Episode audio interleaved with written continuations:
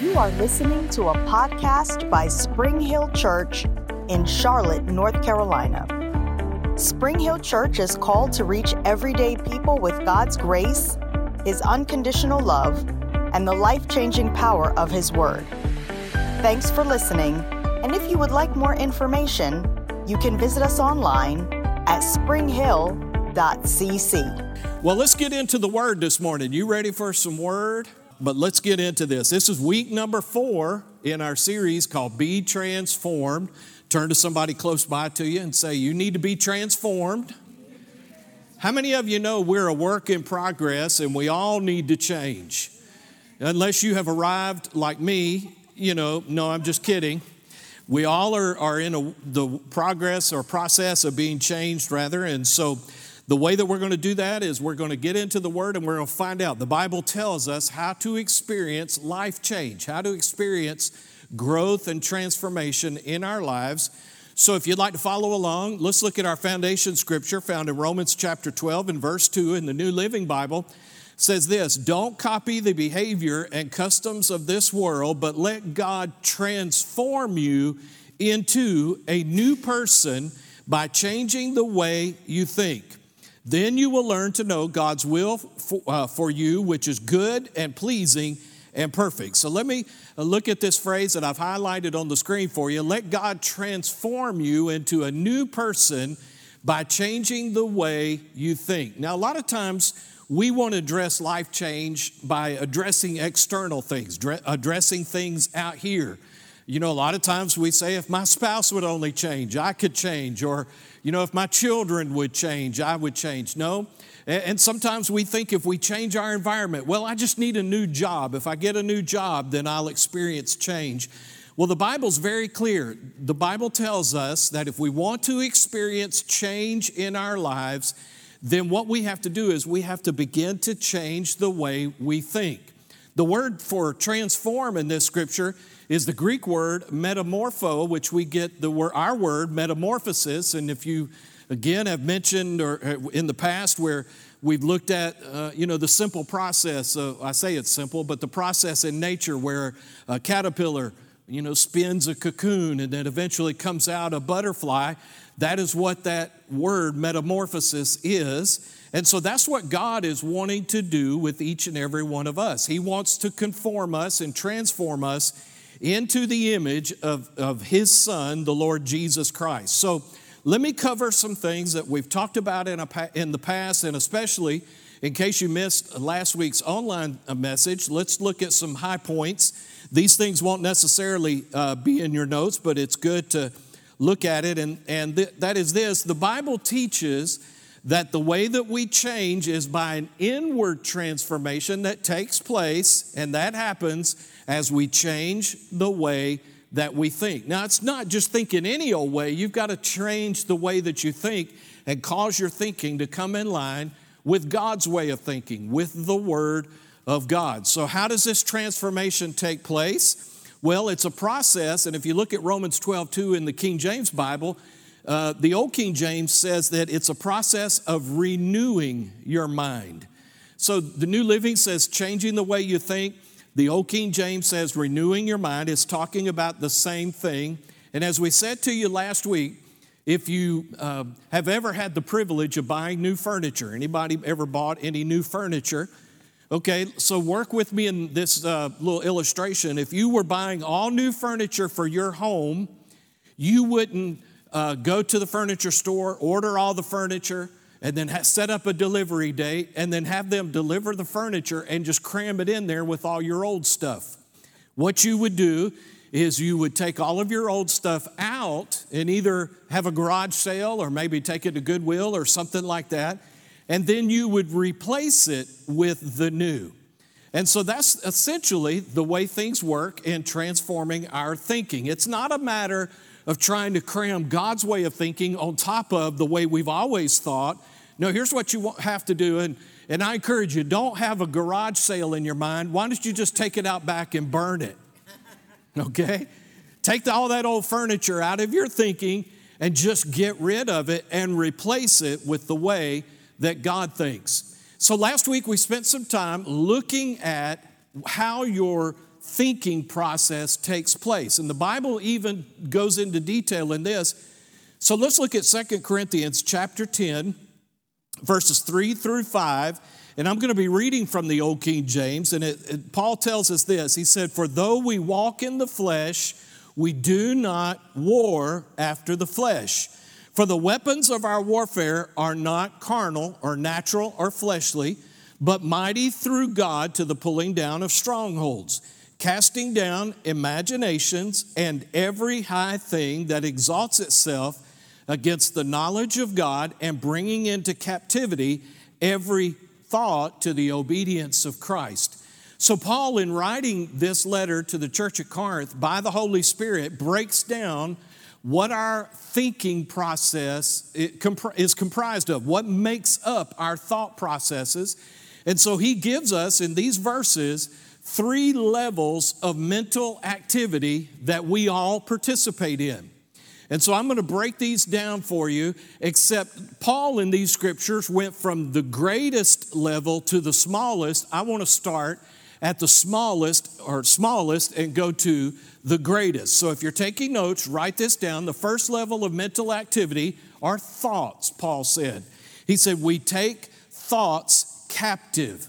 And so, what you have to be involved in is the selection of your thoughts. Let me show you a scripture in the Bible in Matthew chapter 6 and verse 31. Jesus said this, Therefore, take no thought, saying, What shall we eat, or what shall we drink, or wherewithal shall we be clothed? So, Jesus clearly tells us that the option of taking or rejecting a thought rests on us. It's our choice. You know, I think some people have the misunderstanding that you just have to let your mind just kind of go wherever it wants to go. Go down every rabbit trail it wants to go down. Think about everything that it wants to think about. And that really is not true. So look at this with me. You determine the thoughts that you take or reject. And I'm going to tell you how to do that in just a moment. But the way that you take a thought is by attaching words to it. You say it. Once you have said that thought, that thought is now yours, and what you've done is you've equipped it, you've given it power to begin to work in your life. Okay, so again, you have the choice as to what you think about. The way you take that thought is by attaching words to it. Now, I love what Second Corinthians chapter 10 and verse 5 says in the Passion Translation in the latter part of the, the verse, it says this We capture, like prisoners of war, every thought and insist that it bow in obedience to the anointed one or to the Lord Jesus Christ. So, what you kind of just work with me here in my imagination, I love history. I love things pertaining to history. And so, uh, particularly since I've had uh, both my uh, grandfathers fought in World War II uh, you know, I, I, study a lot of World War II history, and the first thing when I see this verse that comes into mind is when the Allies went into either Europe or into Japan, and of course, we won in both of those fronts. And when the enemy decided that they were ready to surrender, they laid down their weapons, they set aside their power, and what, what I picture in my mind is the Allied soldiers standing around with all these POWs that they had captured. And if you look at those pictures, you begin to understand that the soldiers that were captured are powerless. They no longer possess any power or authority to do any damage or to wage warfare. Why? Because the, the uh, victorious armies defeated them. Okay, so what Paul is telling us is, and what this particular translation says, is this is the way that we should treat thoughts that are contrary to the Word of God, contrary to the way God thinks, is we need to take them prisoner. So, how do we do that? How do we overcome thoughts that are contrary? And that's this the way you capture thoughts and make them surrender to the Word of God is to contradict that thought with the Word on your lips. Okay, so if you get a thought in your mind that says we're not going to make it this time. You know, that, that uh, surely victory is not going to be yours, or, or maybe, you know, they're, they're laying off people at work, and, and I bet you're going to be next. I bet that pink slip is going to show up tomorrow when you go to work. Well, that might be true, but the thing that you have to understand is what that thought is trying to do is produce fear and worry. And so, what you have to do is you have to contradict that thought by saying something like this Well, if that does happen, my God is still more than enough to take care of me and to supply my every need. And so, what you have just done when you put the word of God on your lips, you have taken all of the power and authority from that thought to be able to uh, take up residence in your thinking and to cause you hurt and harm. And so, the first level of mental activity is the, the selection of thoughts and then taking thoughts that are contrary to the Word of God and bringing them into captivity. You know, you'll have to forgive me, but uh, anybody a fan of Andy Griffith, the show? Okay. You remember uh, uh, when, when Gomer got deputized and he went around hollering, Citizens arrest, citizens arrest.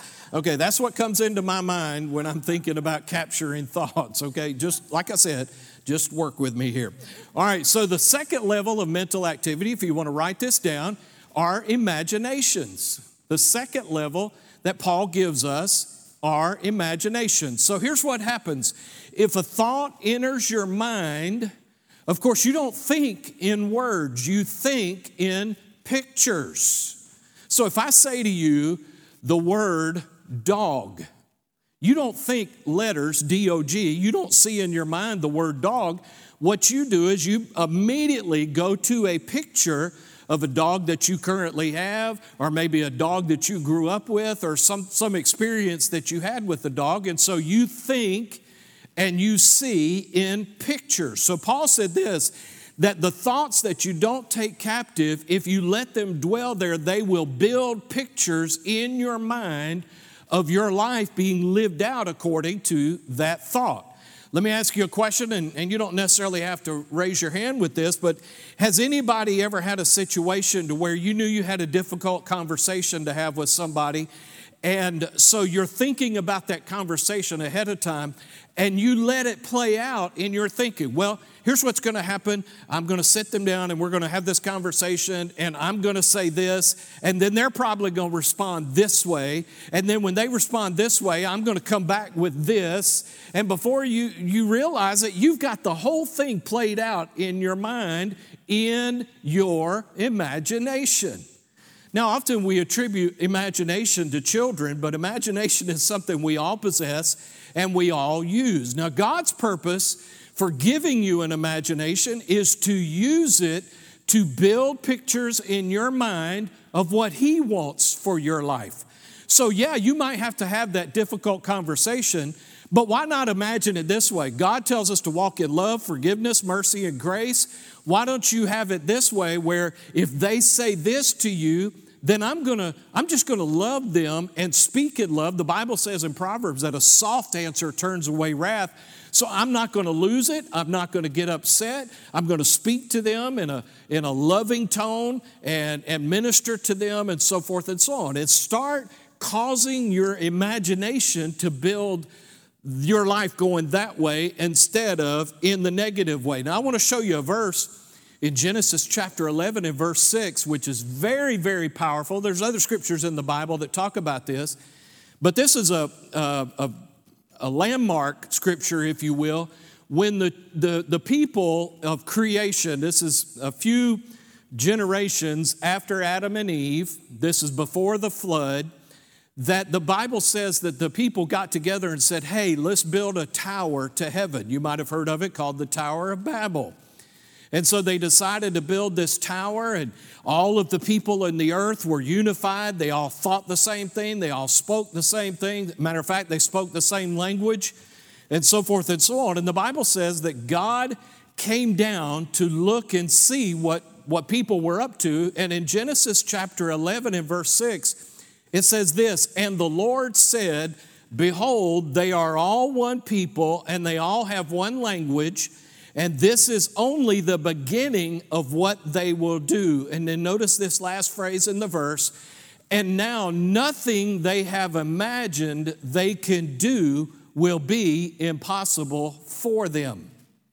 Now that's powerful. When you think that people, God created humanity with the ability to be able to imagine things in our life, and if we will, of course, and, and we, we need to do it God's way, but if we will follow what God's plan is, we can use our imagination to build something, and God said it will, it's impossible for it not to happen. That's awesome when you think about it. So, of course, as you know, the result of all of this was he confounded their languages. And, you know, it's interesting to me that the way God stopped this from taking place is he stopped them from being able to speak the same thing and think the same thing. In other words, he messed up their communication. So, what that tells me is that if you want to uh, proliferate your imagination and your thought processes, the way that you're going to do it is through your words, through your communication. Are you listening to me? Okay, so let me give you some things real quick. Again, these are all in the notes on the website from the last couple of weeks, and I just want to hit on these highlights. So let me give this to you, talking about imagination. Your imagination is your ability, now, this is a God given ability to see with your heart what you can't see with your eyes. And I love that definition. So let's say, uh, you know, you uh, are, are experiencing some sickness and disease in your life, and you find out from the Word of God that it's God's plan for you to be healed, that Jesus bought and paid for your healing, then what God does is gives us the ability to see ahead of time what His plan is for our lives before we ever see it with our natural eyes. You do understand you have two sets of ears and eyes. Okay, somebody said, well, that sounds weird. No, let me help you. All right. Jesus often in his teaching would say, if any man has ears to hear, let him hear. Well, everybody standing there had these on the side of their heads. So he wasn't talking about hearing with these ears, he's talking about hearing with the ears of your heart. And so, again, uh, your imagination is your ability that God has given each and every one of us to see with your heart what you can't see with your natural eyes. Whether you know it or not, your imagination is dictating how your life goes.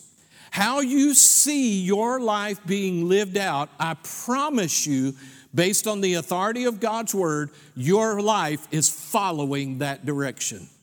And I could go into many scriptures and show you that. I just don't have time to do it today. Here's the next thing you get to choose whether your imagination is positive, which is hope, or negative, which becomes a self fulfilling prophecy. So, again, um, you know, it amazes me, and I thought about this uh, while I was out of town, that there are people, and, and, and, you know, I've been around a couple of people that were like this. You ever heard anybody say this? Well, you know, my, my grandparents had heart trouble. My daddy had heart trouble, and you know, both my grandpa and my daddy, neither one of them lived to be 60 years old. And I guess that's what's going to happen to me. And so what happens is they begin to build that into their thinking, into their heart. And guess what? Guess what happens? Before they turn 60, they're having a funeral for them. Why is that? Because they allowed that thinking to be able to come in and to get down in their heart to where they began to believe those things. Okay, so it's very, very powerful. Then here's the last thing the way that you change your imagination is to meditate or imagine God's Word. The, the Old Testament word that used, is used for meditation is actually the, the Hebrew word, which can be translated imagine.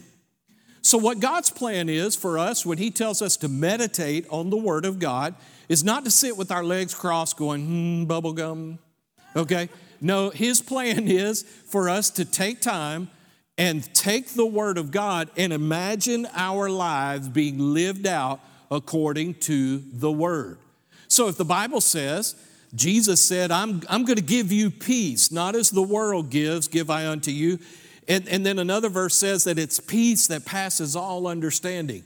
If you have a tendency to lean over on the anxious, worried, agitated side, why don't you begin taking some time and imagining yourself experiencing the peace that only God can give you?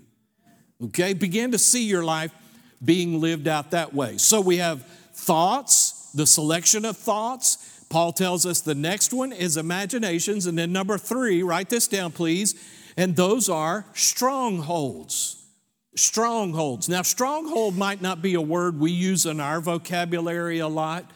The actual Greek word that's translated stronghold in uh, 2 Corinthians chapter 10 actually means a fortification, a fortress, if you will. And so, what, what Paul says is that if you don't take thoughts and judge them and measure them according to the standard of God's word, and you begin to build imaginations on those thoughts, then what happens is it will begin to build a fortification on the inside of you. And so, what the enemy's plan is, is to get you to develop wrong uh, strongholds. And, and I'm going to give you another word for that in just a second. But what God wants to do is to build strongholds in you that are based on His Word. Okay? So, uh, an, another example of this, uh, you know, how many of you, and I used this last week, but, I, but I'll use it again. You know, my mother, who's sitting right back there, uh, she did a really good job. I've known her all my life, and uh, she did a really good job of raising me. She taught me, and of course, my dad at the time, he, both of them taught me that, uh, you know, before I go to bed every night, I'm supposed to brush my teeth. Okay? So I learned, and of course, I had to learn how to put the toothpaste on the toothbrush.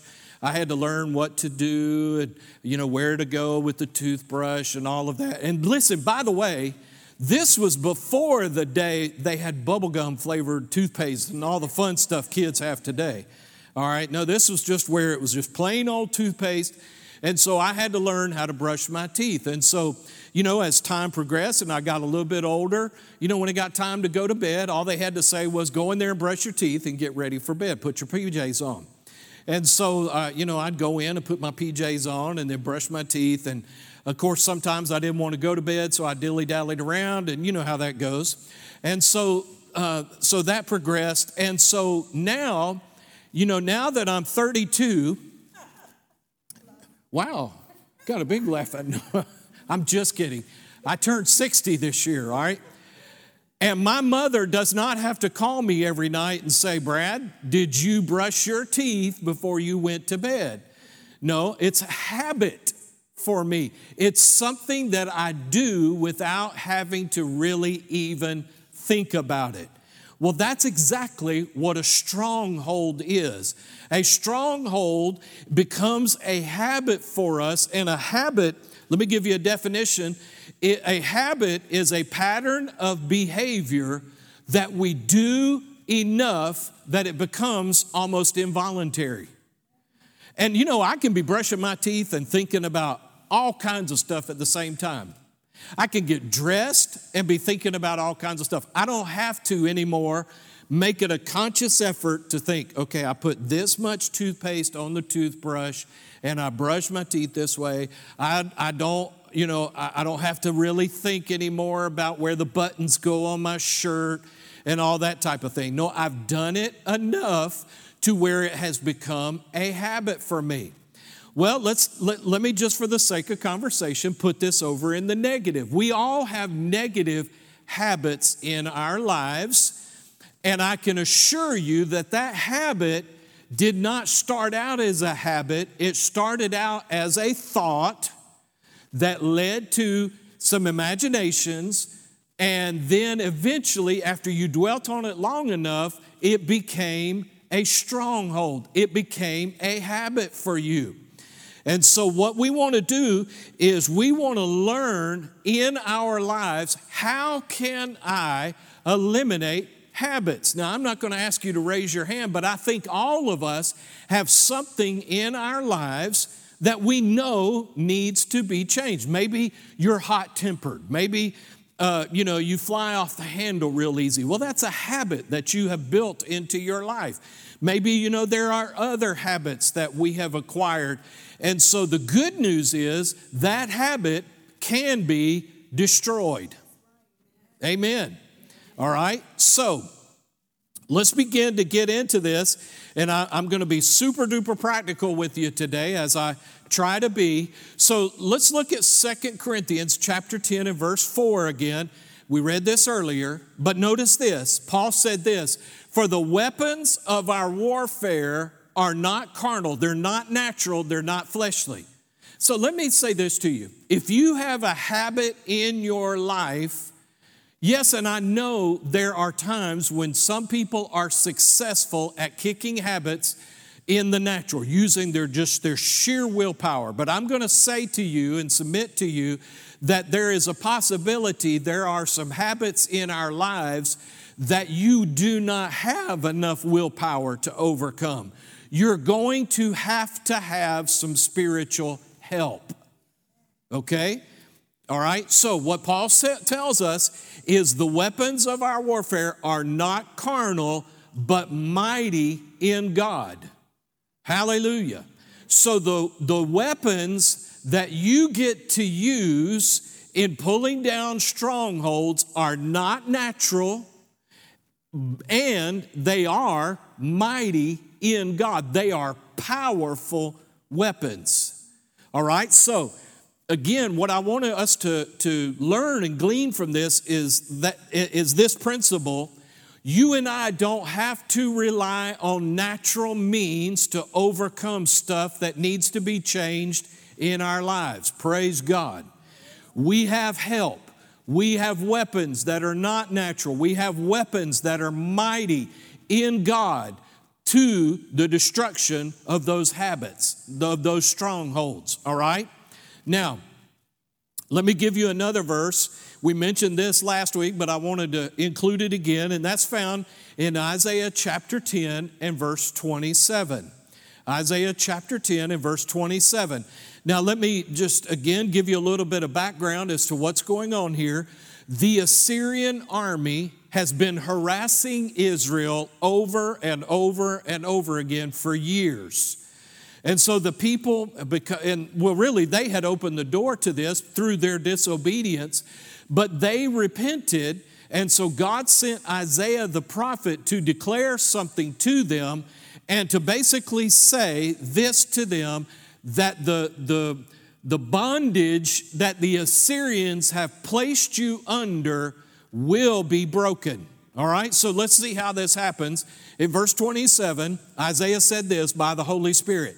And it shall come to pass in that day that his, talking about the Assyrian people, that burden shall be taken from off your shoulder and his yoke from off your neck. Now, anybody ever seen an old school yoke of oxen? Okay? Maybe I should have included a picture, but you, you, Oxen were very powerful uh, animals that they would use to plow and so forth. And to keep them together and unified, they would put a yoke across. It was a big wooden piece that would go across their necks and would keep them together. And so, what the, what the Lord is saying is that the burden, uh, the yoke shall be destroyed because of the anointing. So, habits and strongholds are like wearing that yoke that, that binds you to whatever it is that that habit consists of. And so, what God says is this It shall come to pass in that day that his burden shall be taken from off thy shoulder and his yoke from off thy neck, and the yoke shall be destroyed because of the anointing. Let me say it to you another way the, the, the habit, the stronghold, shall be destroyed because of the power of God. Now, what's interesting is in the Hebrew language, the word anointing there is actually oil. So, and as you know, oil in the Old Testament was symbolic of the Holy Spirit. So, what God's desire is, is to make power available to each and every one of us so that bondages, habits, strongholds can be broken off of our lives. And He will do that. So, my point is this if you are facing things that you know need to be broken in your life, you are not uh, responsible to have to take care of that of your own volition, of your own power, and of your own ability. God will help you. Can I get an amen? amen? All right. So, here's where we get practical. So, how do we do this? Okay, how do we experience freedom? How do we experience uh, this, this habit, this bondage from uh, being removed off our lives? How do we see these things broken? So let me give you some steps. If you're taking notes, write this down. Here's number one be willing to identify the stronghold or the habit or whatever it might be. Be willing to identify it. I'll say this to you, I did not include this in your notes, but you will never be able to overcome what you do not acknowledge. And man, uh, we're bad about this. Our culture, especially today, it's everybody else's fault that we have the experiences that we have. We're not willing to say, No, I own that. That is something that is happening in my life. And so you need to be willing to identify the stronghold. Let me show you a scripture in Proverbs 28 and verse 13 from the Good News Bible. It says this You will never succeed in life if you try to hide your sins. Confess them and give them up, then God will show mercy to you. So listen, God can't help you get free from habits and strongholds until you are willing to say, That is a stronghold in my life. Okay? So once you acknowledge that, that is the first thing is to understand this is something that needs to be changed in my life. Again, if you try and sweep it under the rug and pretend that it doesn't exist, you will never get free from that thing. All right? Here's number two, and this one's very, very important, and that is this deal with one habit, one stronghold at a time. Deal with one. And I will say this to you deal with the one that seems to be the most prevalent in your life, the biggest or strongest. Okay? Deal with that one. Again, because you know, listen, we all have things that we're we're, we're dealing with in our lives, but I think you in your own heart know what seems to be the greatest. If you don't, ask the Holy Spirit. He'll show you what seems to be the one that is causing the biggest issue. Now, here's why I say deal with them one at a time. A couple of reasons. Here's the first one the enemy, the devil, is skilled at distraction. Okay? And uh, Anybody ever had a dog that liked to chase its tail? Okay, I think probably we've all seen that. Well, what the devil likes to do is to get us as believers chasing our tail. Because all you do is run around in a circle and you never accomplish anything. You know, I've never seen one dog catch their tail. Have you? No, they, they just keep running around around, all right? So, what the devil does is he tries to start multiple fires in your life so that you, and, and, listen, we have a tendency to be focused on one at a time. So, what he does is he gets you busy over here fighting this fire, fighting this issue, and about the time you think you, you're catching an upper hand, he'll start one over here and get you distracted from what's going over there to get you fighting over here. And then about the time you've got, you know, it's kind of like the old Chinese plate thing. I, you don't see that much anymore, but I remember on the old variety shows, you'd see those folks that would have this long sticks and they'd be juggling the plates on the, the top of the stick. Am I that old? Do y'all know what I'm talking about? Okay. Somebody say, yes, I know what you're talking about. All right. And see, what would happen is, is they get multiple sticks going at one time with plates spinning on top of those sticks. And, and you know, you were just thinking at any moment, those plates are going to fall. Well, that's what the devil likes to do with you and me, to get us juggling so many things that we never overcome one thing. We're always fighting multiple things on multiple fronts. And so, what God wants us to do is to get focused on one thing. Let Him reveal to you what that one thing is. And here's why. Listen to me carefully. Because what you don't understand that God knows is the impact that this thing might be having in your life in multiple areas. In other words, if you go after this one thing, you will be amazed at the overarching effect that it'll have over your entire life. And God knows that. So deal with one stronghold at a time. Don't try and deal with multiple issues and habits at the same time. Okay? Are you tracking with me? All right, here's number three, and that is this fast and deny the desires of the flesh to, and I'm hesitant to use this word, but it's the only word that I can think of to amplify the anointing. Now, let me talk to you about fasting for just a moment. Fasting does nothing to move God. Fasting does nothing to move God, although the Bible teaches us to fast.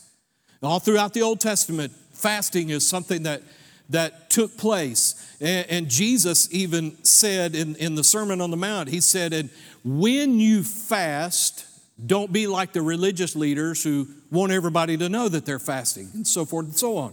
So, fasting is something that ought to be a part of our life. And fasting isn't always about going without food. Fasting is this denying your flesh something it wants. Okay? So let's say your flesh is all the time craving chocolate cake. Well, you might need to fast chocolate cake and say no to your flesh. Okay? You know, there might be a, a multitude of things. Now, here's what I want you to understand about fasting fasting does not move God, fasting moves you closer to God. Now, here, let me say this to you if while you're fasting, you do what's necessary to draw near to God. In other words, if you're fasting and, and at the same time you're fasting, when, you when you would be eating that meal or doing this activity, whatever it might be, if you're not replacing that with, with prayer or Bible reading, can I tell you what you're doing? You're going on a diet. okay? And there's nothing wrong with going on a diet, but call it what it is. Okay?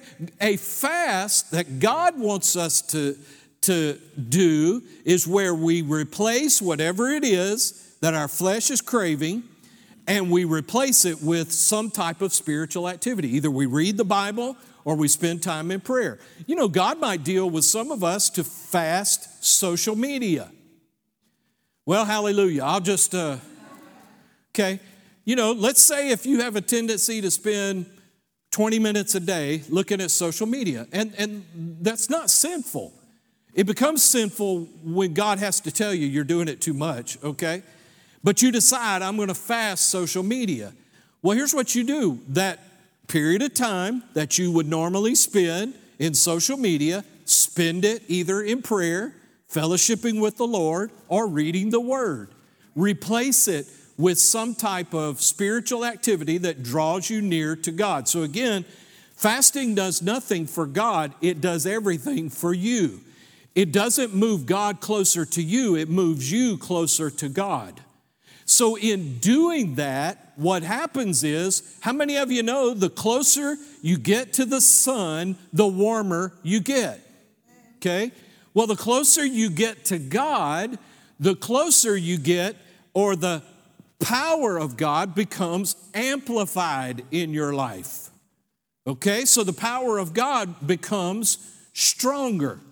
And you need the power of God in order to overcome that stronghold. Let me show you a promise. By the way, a homework assignment for you. Uh, especially if you if you desire or you feel the Lord leading you to spend some time in fasting and prayer, is read Isaiah 58, the 58th chapter of Isaiah, where, where the Lord through Isaiah talks a great deal about fasting.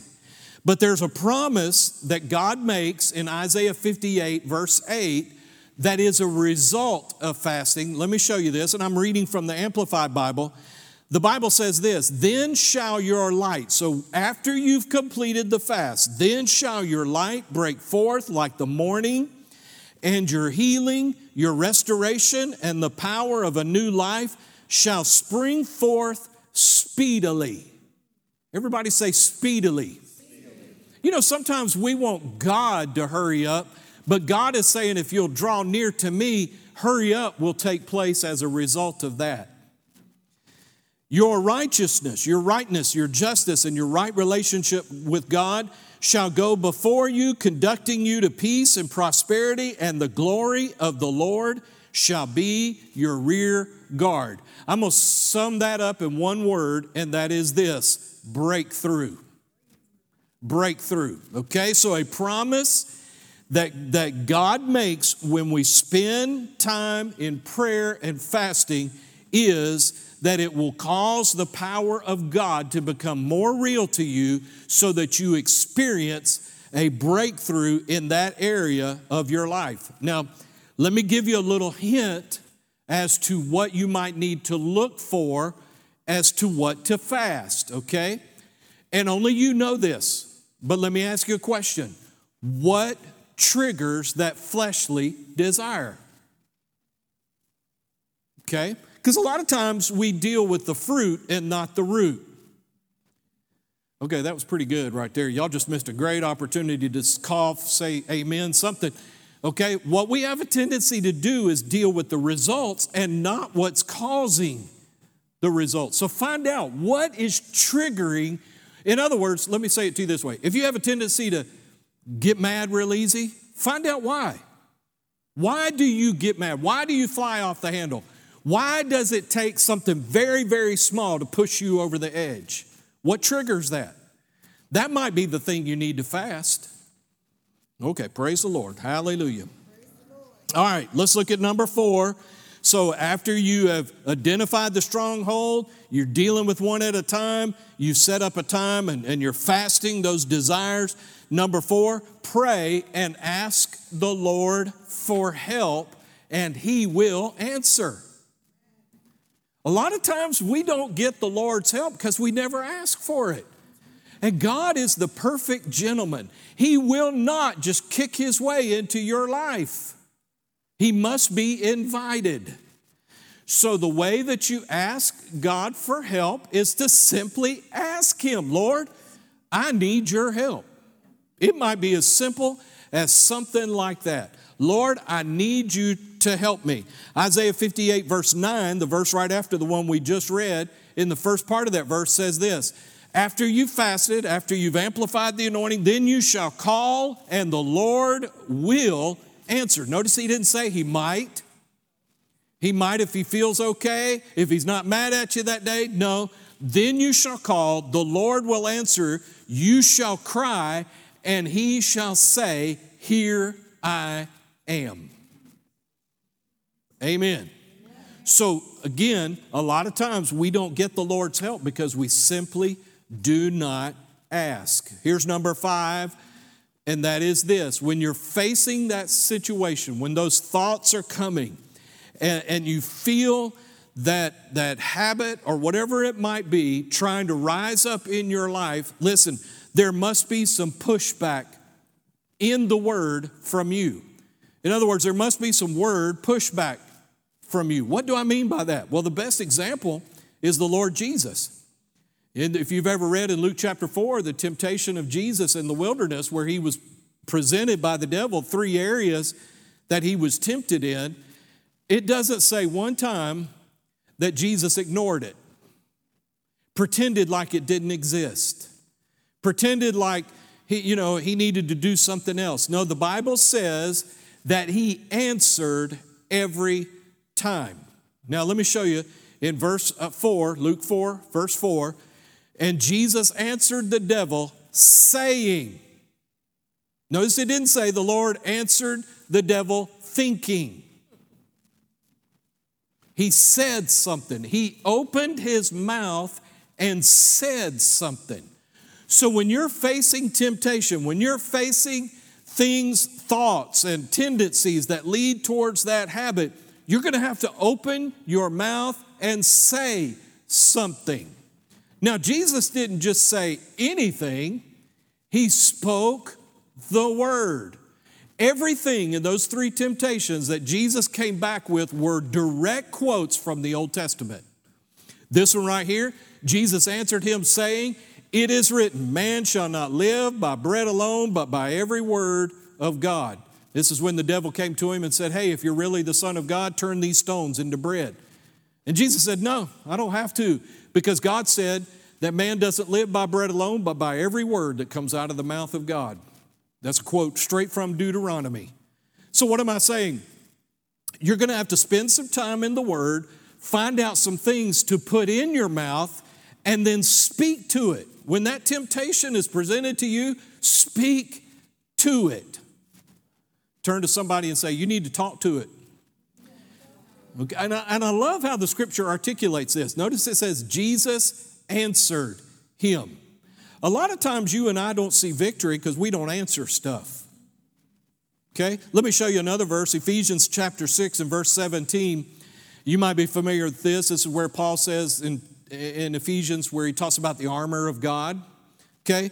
He talks about a particular piece of armor and he says, And take the helmet of salvation, this is verse 17, and the sword of the Spirit, which is the Word of God. Now, you have to kind of dive into the, the original language, the Greek language, to kind of understand the meaning of this. The word sword there is not the, the sword like we imagine, you know, the one that's about this long with a big old handle and takes about two hands to, to, to use it. The Roman soldiers had those kind of swords, but this little sword that he's talking about here is actually the Greek word machaira, and it is a short dagger that the Roman soldiers carried on their sides right here, and it had a two edged blade on it and was surgically sharp. And what it was designed for is when a Roman soldier got into combat, most of the time when they were in hand to hand combat, they didn't use those big old swords. It was too big and too heavy. So, what they would do is they got into hand to hand combat, they needed something that could penetrate their enemy's armor. Well, how many of you know that there's gaps in that armor where you know, you can't have it just all one piece where they look like the Tin Man. No, there, there are pieces, there are gaps where flesh is exposed. Well, with that short little machaira that the Roman soldiers would use, they could take it and strategically plunge it into their enemy, and it was so sharp and so precise that it could render an enemy uh, helpless to where they would be unable to continue to fight. And so, what Paul is telling us is take that little sword of the Spirit. Then he tells you what it is, which is the Word of God. Now, that little short sword is very specific and very to the point. So, listen, let me use an illustration. If you're facing a temptation in an area or you're trying to, to work with God to try and destroy a stronghold in your life, and the temptation or the thoughts are presented to you pertaining to that particular stronghold, you don't need to quote John 3 16. Are you listening to me? In other words, you don't need to say, Well, God, for God so loved the world that he gave his only begotten Son, that whosoever believeth in him should not perish but have everlasting life. Or quote from John 11, Jesus wept. No, you need to find something that is specific and particular to that area that you're dealing with and keep it in your arsenal. And when that thing is presented to you, take that little dagger, that machaira, and jam it into the enemy of those thoughts or whatever it might be that's coming against you and use it on purpose. Now, there's one other thing about this verse. when it says, which is the Word of God, the phrase Word of God there is actually the Greek word rhema. Rhema, R H E M A, which means this a divinely inspired and revealed word from God. What that means is this ask God to help you find some scriptures in the Bible that pertain to that issue and let Him reveal those things to you. And when it gets down here in your heart, that becomes a revealed word. And I promise you, there is anointing and power present in that word to destroy that bondage. Amen.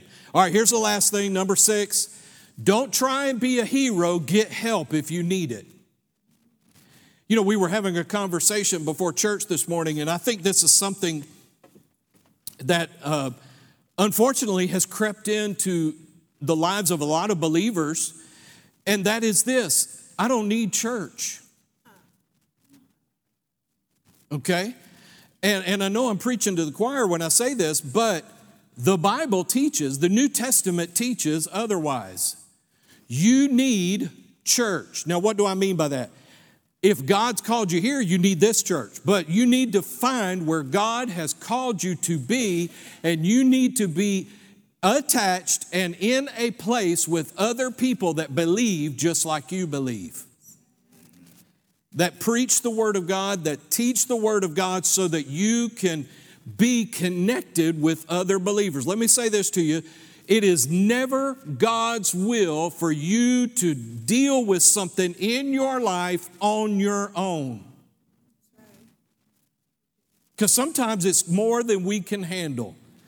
But see, here's the devil's um, strategy is to isolate you and get you to think number one, nobody in the world has ever experienced what, you, what you're experiencing. Nobody. You're weird. And nobody wants to hear about your problems. Nobody wants to help you. So you're just going to have to deal with this all on your own. And unfortunately, culture today is accommodating that. And I'll tell you what really helped that was the whole COVID thing. Okay? Because people learned how to do things alone. And there's nothing wrong with that. Sometimes you need to be alone. But when it comes to spiritual matters, you do not need to be alone. Let me show you some scriptures. Let's look at what Jesus said, Matthew chapter 18, verses 18 through 20. Assuredly, I say to you, whatever you bind on earth will be bound in heaven, and whatever you loose on earth will be loosed in heaven. Again, I, I, do me a favor and underline or draw a circle around that word again. He said, Again, I say to you, meaning I've told you this before.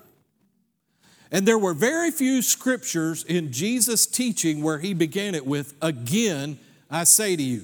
This is one of them. In other words, this is something that he taught a lot to his disciples. So he said, Again, I say to you, whatever you bind on earth will be bound, or assuredly, rather, I say to you, whatever you bind on earth will be bound in heaven, and whatever you loose on earth will be loosed in heaven. Again, I say to you that if one of you, huh? If two of you agree on earth concerning anything that they ask, it will be done for them by my Father in heaven. And then he expands it. In verse 20, he says, For where two or three are gathered together in my name, I am there in the midst of them. Let me ask you a question. Just use your noggin for a second. If you're facing a situation and you get around two or three other people that believe like you do, can agree with you based on the Word of God, and Jesus has promised that He'll be right here in the midst of you, do you think it's possible that that bondage can stick around if Jesus shows up? The answer is no. Okay? So you need to understand there is power made available when believers come together versus when a believer is by themselves. All right? Well, let me convince you maybe with one other portion of Scripture. Last verses, let's look at Ecclesiastes chapter 4, verses 9 through 12. And I, I love the New Living Translation of this. Two people are better off than one. Well, I could just drop the mic, we could say a prayer, and go home, and that's it. Two people are better off than one, for they can help each other succeed. If one person falls, the other can reach out and help. But someone who falls alone is in real trouble. And I can identify with that. And maybe you can too. You've been in a situation where you needed help, and because of pride or whatever, you didn't reach out for help. It makes it tough. Likewise, two people lying close together can keep each other warm. But how can one be warm alone? Number 12 or verse 12, a person standing alone can be attacked and defeated. Steve, come up here while I'm reading this, please.